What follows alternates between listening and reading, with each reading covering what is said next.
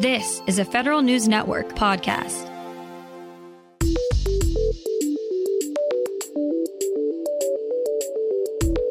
Coming up on today's Federal Newscast, with the cost of living up, so is the military's basic allowance for housing. Lawmakers want retired military officers held accountable for jobs with shady foreign clients. And the Defense Intelligence Agency embraces artificial intelligence. Those stories and more in today's Federal Newscast.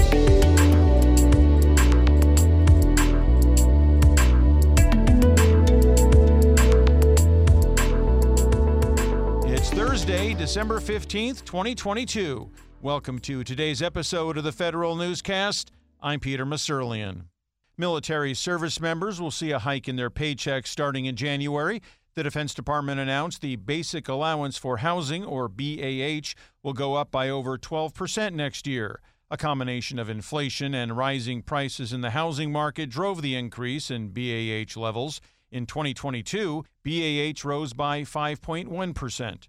California military bases saw the largest increases in cost of housing reimbursement. DoD calculates the costs of rents and utilities in different areas to come up with the amount it pays for housing allowances. Retired military personnel who work for foreign governments or companies controlled by foreign governments need to be held accountable, says a bipartisan group of lawmakers.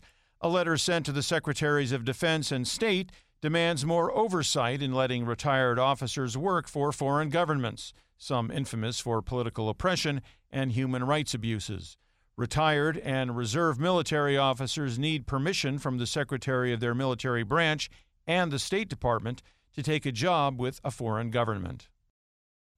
House lawmakers extended the continuing resolution by one week to give Congress more time to complete the fiscal 2023 omnibus bill. Legislators passed the second continuing resolution 230 to 201 Wednesday night. The bill will keep the government open until December 23rd. The Senate is expected to vote on the bill as soon as Thursday afternoon. The current CR expires on Friday.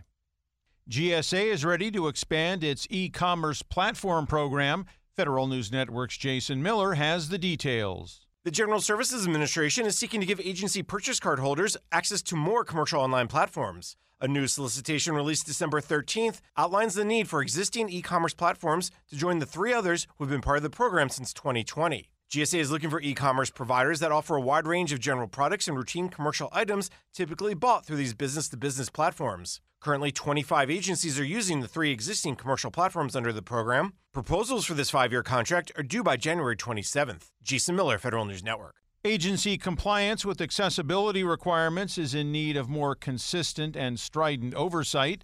That's one of the main conclusions of a new report from the Senate Special Committee on Aging. The majority staff highlighted continued shortcomings in how agencies are not complying with Section 508 requirements. The Democrats made 12 recommendations, including for OMB to require new Section 508 strategic plans, for agency IGs to increase oversight over accessibility efforts, and for Congress to amend the Americans with Disabilities Act. The committee has been pressing agencies, specifically the Veterans Affairs and Justice Department, since the summer to provide more information about 508 compliance efforts. A bill aimed at preventing conflicts of interest in federal contracting is heading to President Joe Biden's desk. The House passed the Preventing Organizational Conflicts of Interest in Federal Acquisition Act.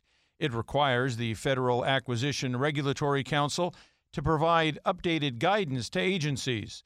The guidance will outline the types of relationships contractors might have with domestic or foreign entities that would become an issue when doing business with federal agencies. The bill passed the Senate in August. The Office of Management and Budget says the administration supports the legislation. The Department of Veterans Affairs is looking to build on pandemic lessons learned to fast track hiring and onboarding. Federal News Network's Jory Heckman has more. The VA relied on emergency hiring and bonus authority to bring 85,000 healthcare workers into the agency within 10 months at the height of the COVID 19 pandemic. The agency, under this authority, could hire and onboard employees in as little as three to five days. But the Veterans Health Administration's time to hire is now closer to 200 days. Deputy Undersecretary for Health Steven Lieberman says the VHA is still looking at ways to streamline hiring and onboarding to meet its 52,000 employee hiring goal for fiscal 2023. Jory Heckman, Federal News Network. Agency officials share some goals for advancing diversity, equity, inclusion, and accessibility. The Office of Personnel Management hosted nearly 2,000 feds in a virtual summit to consider future efforts regarding President Biden's executive order for advancing DEIA. The Biden administration, for example, wants to make federal buildings and federal websites more accessible.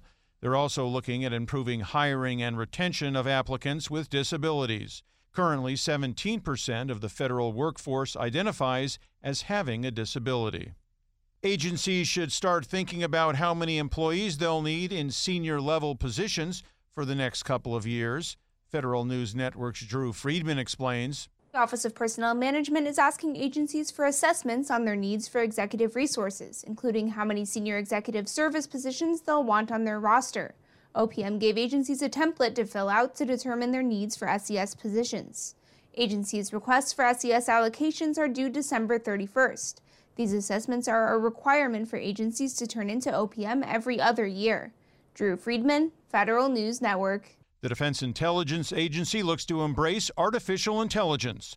Federal News Network's Justin Doubleday has more. DIA is on the cusp of releasing its first ever artificial intelligence strategy. The document will cover the military intelligence agency's plans for building tools and platforms, adhering to ethical standards, and working with international partners. But the biggest challenge to DIA's forthcoming strategy is tech talent. Ramesh Menon is the Chief Technology Officer at DIA. Although we looked at it from different pillars, the most important one is talent and skills. How do we attract the best and the brightest, retain them in the intelligence community to enhance our mission capabilities? Justin Doubleday, Federal News Network. Agencies would need to prioritize quantum computing security under a new bill advancing in Congress.